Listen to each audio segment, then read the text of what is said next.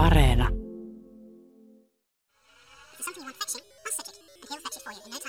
Digitaalisuus saattaa saada meidät unohtamaan kehollisuutemme. Sen, miltä tuntuu. Ei ihme, että meihin iskee niin sanottu Zoom-väsymys. Se on muuten ihan tutkittu ja olemassa oleva ilmiö. Stanfordin tutkijat ovat löytäneet syitä sille, miksi videopuhelut väsyttävät ja jopa tyhmentävät meitä, ainakin hetkellisesti.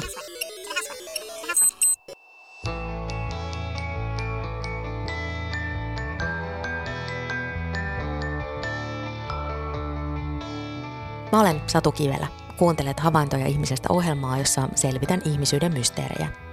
Unohtamatta normeja ja rakenteita, jotka meidän ihmisten käytökseen vaikuttaa. Kiva, että oot mukana. Olemme kehojen kautta yhteydessä maailmaa ja toisiimme. Teknologia kutistaa maantieteellisetkin etäisyydet muutamiksi klikkauksiksi. On mahdollista lähteä virtuaaliselle matkalle tai museoon. Videopuheluissa on vietetty synttäreitä, opiskelijapileitä ja afterworkkeja. Korona sai aikaan sen, että sosiaalisesta kanssakäymisestä tuli riski. Tapaamisia ja tekemisiä mietittiin riskinäkökulmasta yhä enemmän. Etenkin he, jotka itse kuuluvat riskiryhmään tai heidän läheisensä.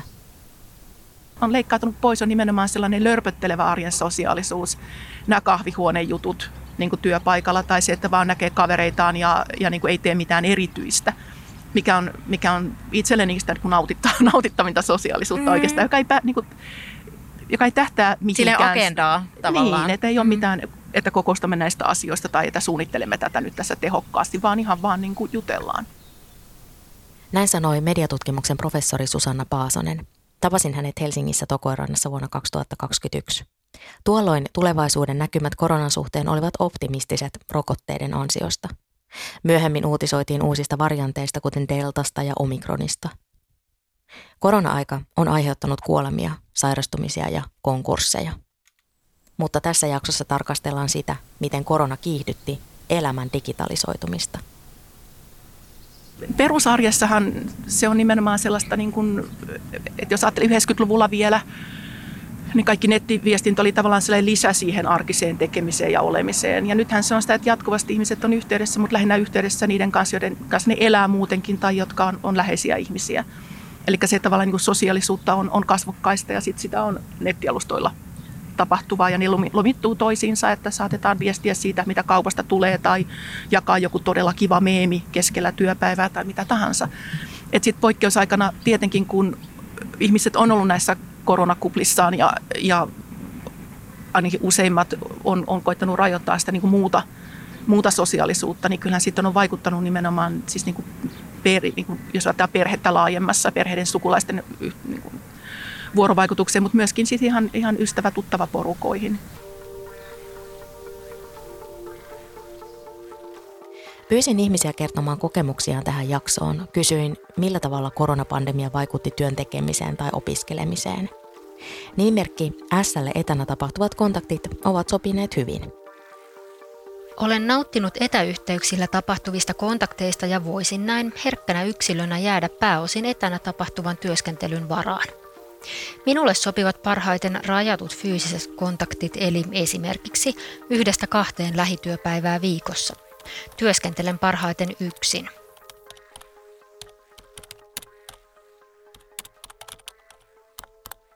Monelle introvertimmalle tai erityisherkälle etänä työskentely on voinut vähentää kuormitusta ja keskeytyksiä, joita syntyy toimistoissa ja avokonttoreissa. Pandemian puhjettua kouluissa ja työpaikoilla opeteltiin uusia työkaluja ja tapoja.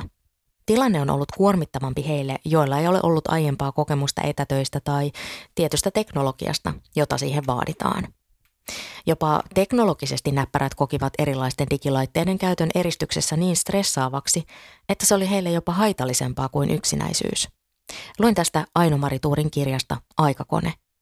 Mistä tämä johtuu? Mekanismi liittyy Tuurin mukaan laajamittaiseen digimedialle altistumiseen, joka voi aiheuttaa samankaltaisia oireita kuin loppuun palaminen. Tässäkin on siis kyse määrästä, ei teknologiasta itsessään. Hei, onko Liisa asiaa vai onko toi vanha käsi? Korona digitalisoi työn tekemisen ja opiskelun ja samalla osan elämästämekin. Se pani kehomme koetukselle. Niska- ja hartiaseudun kireyttä, silmien särkyä ja selkäjumeja. Muutos oli niin nopea, että vanhat työn tekemisen tavat siirrettiin sellaisenaan nettiin. Se näkyy muun muassa siinä, että netti tökki liiallisen kuormituksen vuoksi. Verkko ei riittänyt. Ihmiset ja työnantajat joutuivat ostamaan lisää kaistaa. Netin lisäksi myös ihmiset kuormittuivat. Aamut ovat saattaneet alkaa verkkopalavereilla tai luennolla Zoomissa, Google Meetissä tai Teamsissa. Virtuaalinen kokousten virta on saattanut jatkua iltaan saakka. Päivän päätteeksi on hypätty virtuaaliseen vanhempailtaan. Läheisten kanssa on soiteltu videopuheluita, koska teknologia sen mahdollistaa. Hei, nyt taisi Matti jäätyä. Ei ihme, että iskee niin sanottu Zoom-väsymys. Se on muuten ihan tutkittu ja olemassa oleva ilmiö. Stanfordin tutkijat ovat löytäneet syitä sille, miksi videopuhelut väsyttävät meitä. Ensinnäkin videopuhelut ovat erittäin intensiivisiä. Katsekontaktien määrä ja kasvojen koot ruudulla ovat luonnottomia. Kasvokkaisessa palaverissa katse saattaa harhailla eikä kukaan tuijota toista silmiin herkeämättä. Käsi ylös, jos oman naaman katselu ärsyttää. Se myös väsyttää, sanovat tutkijat, ja on luonnotonta verrattuna kasvokkaiseen kommunikointiin. Niinpä, Eihän meistä kukaan fyysisissä palavereissa katsele omaa kuvaansa vaikkapa peilistä. Tutkijoiden mukaan omien kasvojen näkeminen ruudulla kesken keskustelun tekee meistä myös itsekriittisempiä. Videopalavereissa on myös staattinen luonne. Kaikki istua kököttävät ruudulla. Se vaikuttaa myös kognitiiviseen ajatteluun. Videopalavereiden aiheuttama kognitiivinen kuorma on suurempi kuin kasvokkaisessa tai puhelimitse palaveeraamisessa. Ihminen ajattelee paremmin kuin voi samalla liikkua – Luulen, että, että sellainen tietynlainen niin kuin hybridimalli tulee säilymään nimenomaan, koska jos ajattelee ihmisten äh, niin kuin vapautta, että porukka on tehnyt paljon töitä jostain niin kuin mökiltä tai, tai lähtenyt jonnekin ihan, ihan muualle, niin sellainen, sellainen niin kuin joustomahdollisuus, luulen, että, että siitä kaikki eivät halua todellakaan luopua, koska sitten se liit, niin kuin liittyy muuhun elämänlaatuun ja, ja hyvinvointiin. Hei, tippuks Roosa linjoilta? Kohtuu siis kaikessa myös kätevissä videopalavereissa – ja sitä paitsi onhan meillä puhelin. Soittaminen on aivan liian aliarvostettua. Toki eihän se sovi kaikenlaisiin kokouksiin, varsinkin jos ihmisiä on paljon, mutta silloin kun on vain muutama osallistuja. Olen kiitollinen, että tuottajani kanssa meillä on yhteinen diili siitä, että soitellaan perinteisesti puhelimella. Mutta ei mekään oltu heti niin rohkeita, että oltaisiin alkuun uskallettu poiketa videopuheluiden valtavirrasta – Tuottaja Pertti taas ehdottaa, että hei, voitaisiko pitää kokoukset Google Meetissä ilman kameraa. Ja myöhemmin sitten huomattiin, että hei, miksi ihmeessä me ei soiteltaisi, koska se on paljon mukavampaa ja itse asiassa kuormittaakin vähemmän. Samalla voi myös liikkua ja kipaista kahvia. Toki ennen koronaakin töitä ja opintoja on tehty etänä. Suomessa etätyön tekeminen yleistyi 1990-luvun jälkeen. Vuonna 2019 jo yli kolmasosa suomalaisista palkansaajista teki silloin tällöin etätöitä. Kuitenkin vuonna 2020 etätyö kaksinkertaistui. Edelleen etätyön tekeminen vaihtelee toimialoittain ja alueelliset erot ovat suuria. Luin tästä tilastokeskuksen sivuilta. Työterveyslaitoksen etätyö- ja työkykytutkimuksen alustavien viitteiden mukaan yli 80 prosenttia oli tyytyväisiä etätyöhön. Nimimerkki toimistorotalle etätyö sopii. Työ oli enimmäkseen etänä ja toimistollakin olin yksin. Kaipaan elävää seuraa hieman, joten yhdistelmä on hyvä.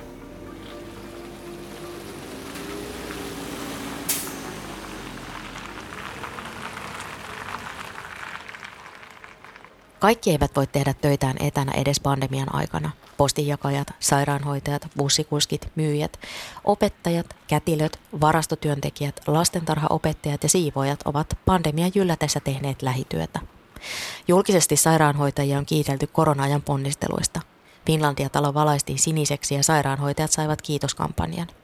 Jos sairaanhoitajilta olisi kysytty, että mitä he haluavat, aika moni olisi varmaan vastannut, että palkankorotus ja inhimilliset työolot, kiitos.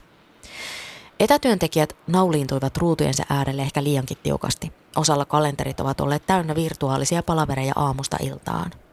Uudeksi normiksi saattoi muodostua ajatus siitä, että alati koneen äärellä kököttävä työntekijä on tehokas ja ahkera –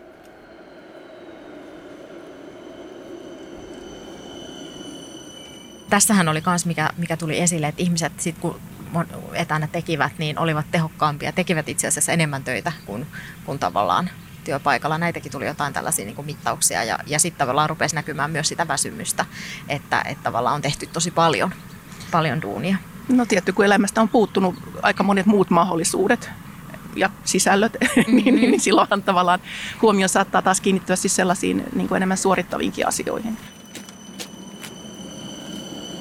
Erityisesti nuorille opiskelijoille korona-aika on voinut olla todella kuormittava. varsinkin jos on muuttanut yksin uudelle paikkakunnalle opintojen perässä. Yhteiskunnassamme on paljon ammatteja, joissa kädentaidot ovat keskiössä, kuten vaikkapa sähköasentajan duuni tai kätilön työ. Sellaisia taitoja on aika vaikea hankkia etänä ruutujen välityksellä. Oppimisen kannalta on olennaista päästä itse kokeilemaan ja tekemään asioita ihan käytännössä. Luen taideyliopiston sivuilta kehollisesta oppimisesta.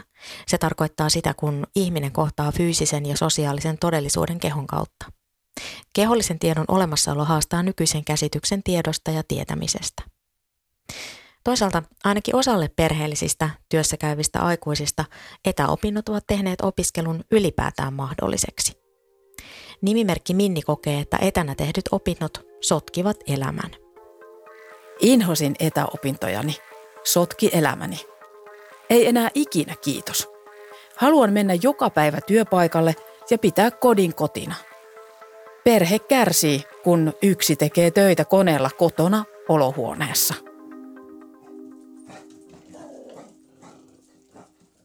Virtuaalipalavereissa on vilahdellut kissojen häntiä ja koirien kuonoja, lapsia tai puolipukeissa hiihteleviä perheenjäseniä. Näille on kollektiivisesti hymyilty ja naureskeltu. Joidenkin mielestä virtuaalipalaverien taustalla vilahtava elämä tekee työelämästäkin inhimillisempää ja muistuttaa siitä, että elämässä on muutakin kuin työ tai opinnot.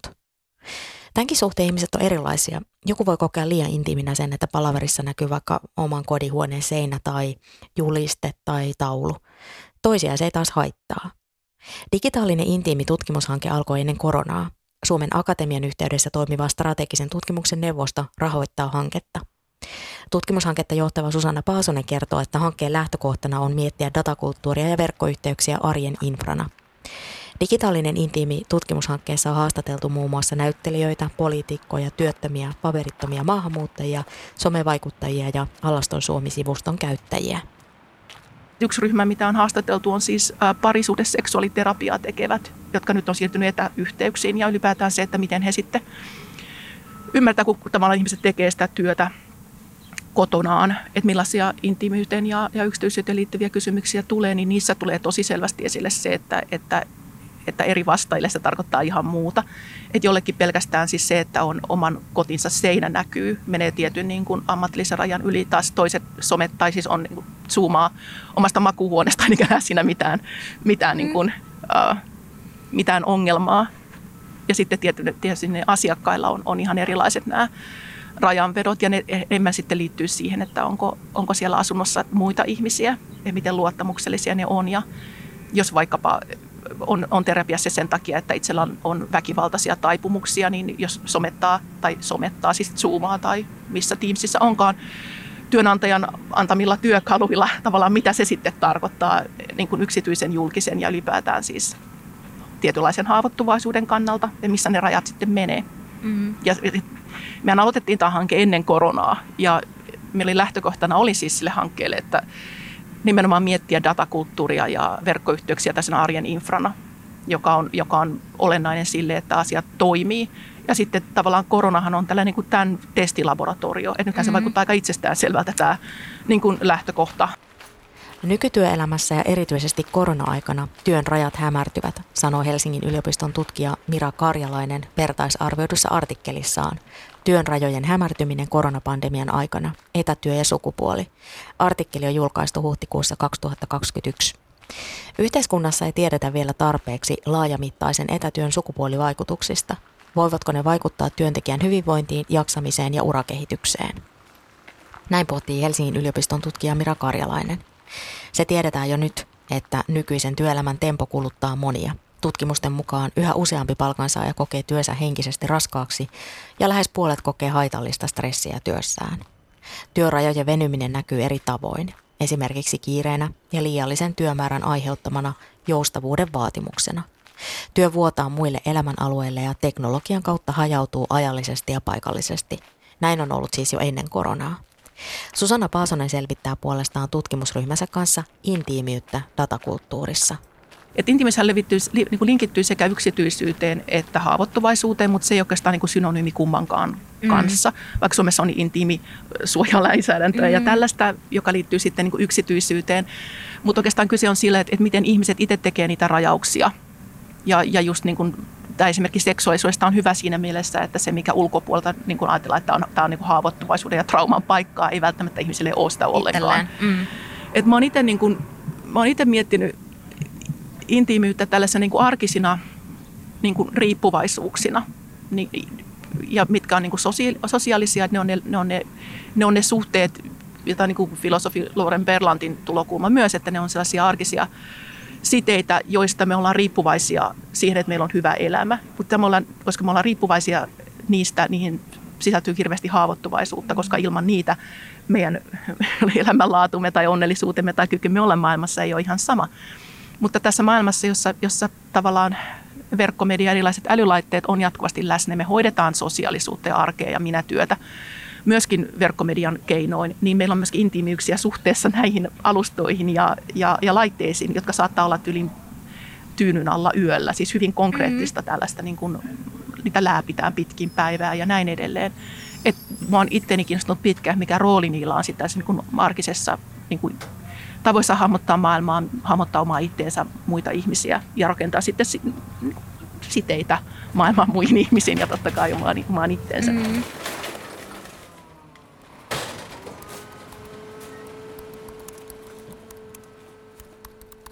Kun olohuone muuttuu etätyötilaksi, ei kotona voi enää rentoutua, kertoo epätoivoiden kodin menettäjä mielipidekirjoituksessaan Helsingin Sanomissa lokakuussa 2021.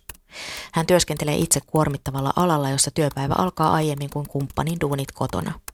Työpäivän jälkeen kotona ei saa metelöidä eli käyttää mikroa, kuunnella musiikkia, katsoa televisiota tai jumpata, koska kumppani tekee etätöitä.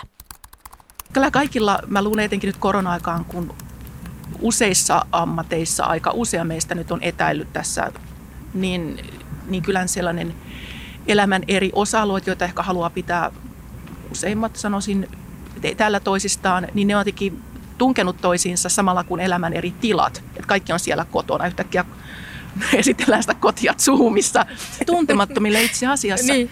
Ja myöskin samoilla laitteilla koitetaan hoitaa sitten vaikka perhesosiaalisuutta ja työasioita niin, niin kyllä että tässä tilanteessa, jossa paitsi että sitä niin kuin netissä roikkumista on niin paljon, niin, niin myöskin on tietynlainen tukahduttava olohan siitä tulee. Suomessa tietoyhteiskuntaa rakennettiin tietoisesti 1990-luvulta lähtien, kertoo mediatutkimuksen professori Susanna Paasonen. Tavoitteena on ollut esimerkiksi saada koulut nettiin vuoteen 2000 mennessä. Kun asiaa pysähtyy pohtimaan, huomaa, että digitaalinen muutos on itse asiassa aika valtava – ilman nettiä ja laitteita on vaikea toimia kansalaisena yhteiskunnassa. Nyt joudumme palvelemaan itse itseämme digitaalisten sovellusten kautta. Toinen vaihtoehto on usein se, että joutuu jonottamaan tuntitolkulla kalliiseen puhelinpalveluun, jos sellaista on ylipäätään tarjolla. Julkiset palvelut on, on, on, niitä on systemaattisesti siirretty nettialustoille niin kuin aika pitkään. ja siinä mielessä siis Suomi nyt on muiden Pohjoismaiden lailla tällaisia vähän niin kuin edelläkävijä maita. Siis onhan Yhdysvallat ja Kanada ja muut, joissa vielä shekeillä operoidaan. Mitä se tarkoittaa, kun moderni maailma digitalisoituu ja koneistuu? Mitä konemaisemmaksi yhteiskunta muuttuu, sitä enemmän syntyy yhteiskunnallisia ongelmia. Ne taas vaativat mitattavaa muotoon saatavaa tietoa, jotta ongelmia voidaan ratkaista, pohtii kirjailija Minna Salami Aistien viisauskirjassaan. Esimerkiksi Iso-Britanniassa sosiaaliturvasta tehtävät päätökset perustuvat yhä enemmän algoritmeihin, kertoo Salami. Ylipäätään kaikkialla päätökset tuntuvat perustuvan yhä enemmän laskennallisiin menetelmiin. Ihmisten monisyinen ja moniulotteinen elämä ja kokemukset eivät mahdu mittareihin. Salami kirjoittaa, että tietokoneiden armoille jätetään ne, jotka kipeimmin kaipaavat kuulluksi tulemista. Onko teknologisesta utopiasta tullut jo painajainen? Kansalaisena toimimiseen netti on välttämättömyys. Jos ei ole varaa nettiä laitteisiin, kyse ei ole vapaaehtoisesta netittömyydestä, vaan yhteiskunnallisesta eriarvoisuudesta. Suomessahan mobiilidataa käytetään enemmän kuin missään muualla siis maailmassa.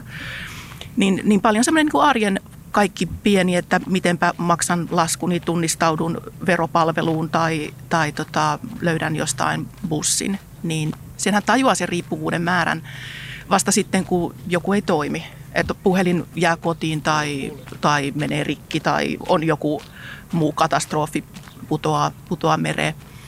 Niin kyllä siis Et paljon puhutaan nimenomaan tästä niin kuin addiktiona ja ruutuajasta ja muusta, mutta se on aika abstraktia puhetta. Et kysehän on siitä, että mihin niitä laitteita käytetään ja, ja aika moneen asiaan käytetään. Et lähinnä se moraalipaniikki oikeastaan liittyy sit sometukseen ja tällaiseen. Ihmiset eivät ole vain järkeileviä ja ajattelevia olentoja. Me olemme myös tuntevia ja fyysisiä olentoja, sanoo kirjailija Minna Salami Aistien viisauskirjassaan.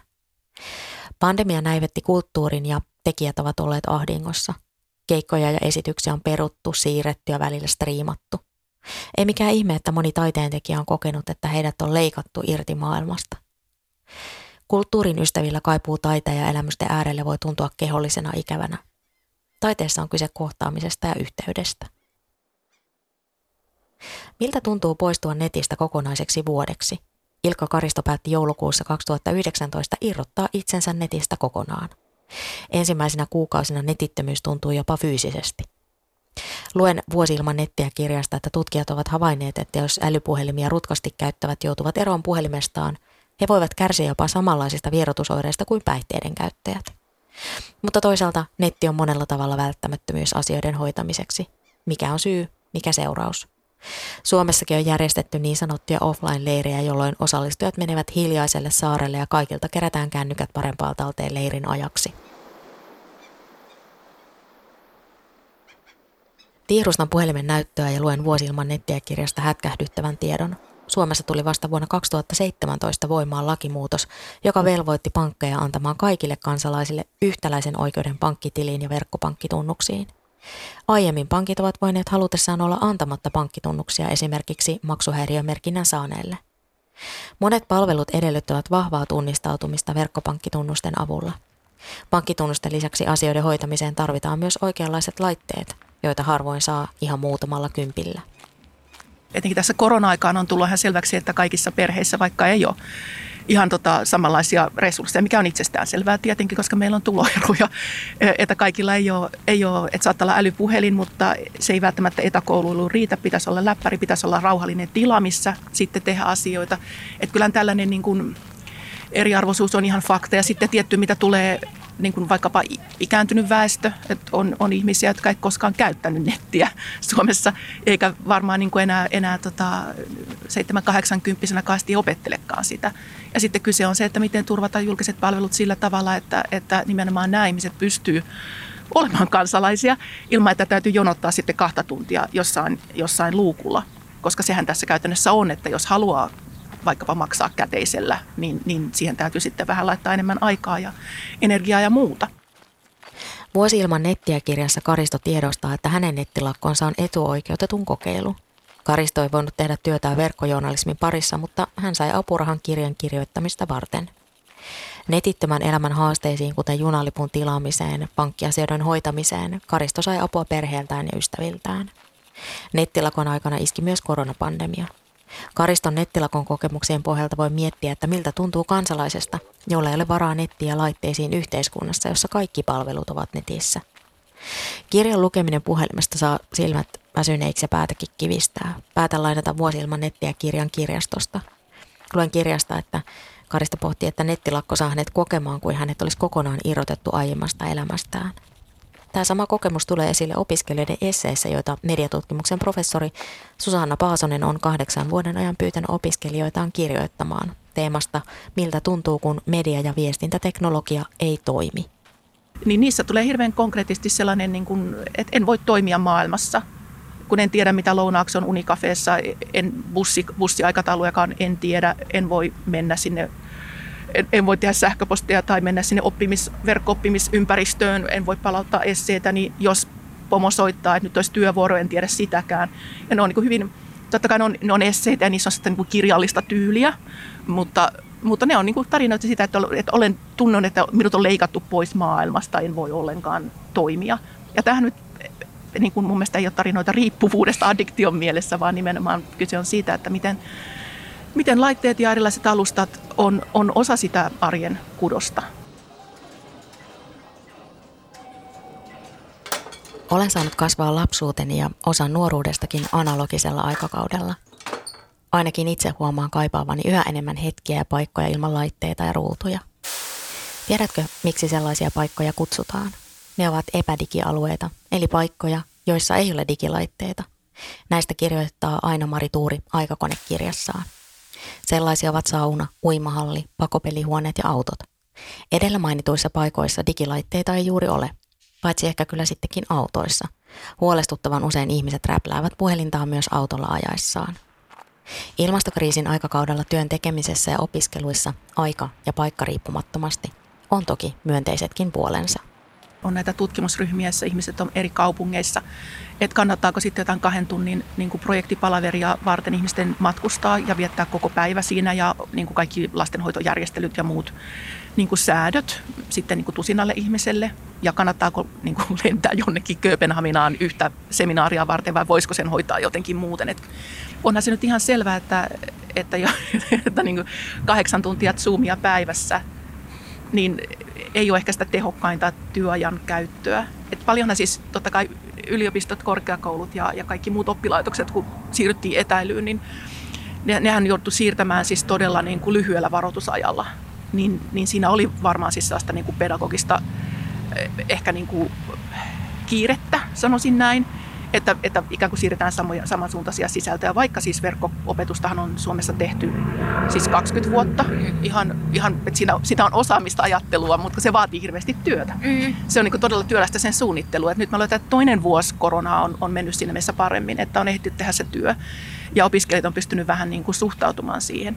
Mutta kyllä se totta kai on, että yhtäkkiä kun kaikki on netissä pelkästään, niin kyllähän se elämän tasapaino siinä järkkyy. Ja silloin on ehkä niin kuin vaikea huomata niitä hyviä asioita, niitä, jotka toimii, koska sitten on, on se niin kuin uupumus siihen loputtomaan Teamsiin, kuuleeko kukaan, niin. oletko linjoilla. Onko vanha käsi, uusi käsi? niin, ja nyt se jääty taas, kuuleeko se minua.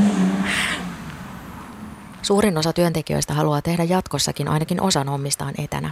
Etätyömahdollisuus voi olla työnantajille kilpailuvalttia, toimitilojen kustannuksissa on mahdollista säästää. Työn ja vapaa-ajan välisestä erosta on mediatutkimuksen professori Susanna Paasosen mukaan hyvä pitää huolta. Jos on koko ajan niin vähän töissä, niin palautuminen on mahdotonta. Elämässä on muuta sisältöä kuin työnteko, niin siinä on, siinä on vähän sellainen, no jotenkin totta kai omissa hommissa, niin sitä tapahtuu erityisen paljon. Mm. Et, että, että aika useille ihmisille on vaikeaa hahmottaa sitä, niin kuin ilta, illat ja viikonloput ja vähän lomallakin saatan sitten jotain lukea tällaista ja kirjoitella menemään, kun kerrankin on aikaa. Niin kyllä sitä jonkun jonkun aikaa ihmiset jaksaa, mutta, mutta tota, epäilen kyllä, että kuinka monista jaksaa monta vuosikymmentä. Luen vuosi ilman nettikirjaa ja huomaan pääseväni tuttuun olemisen tilaan. Sellaiseen kiireettömään ja leppoisaan. Kirjan sivuilta ei sinkoa silmien eteen ponnahdusikkunoita. Kirja ei piippaa tai värise. Se ei vaadi mitään. Nautin siitä, että kirjan sivuja voi hypistellä. Sen äärellä voi viipyä, makustella sanoja ja ajatuksia, ilman tunnetta kiireestä tai siitä, että aikaa menee hukkaan.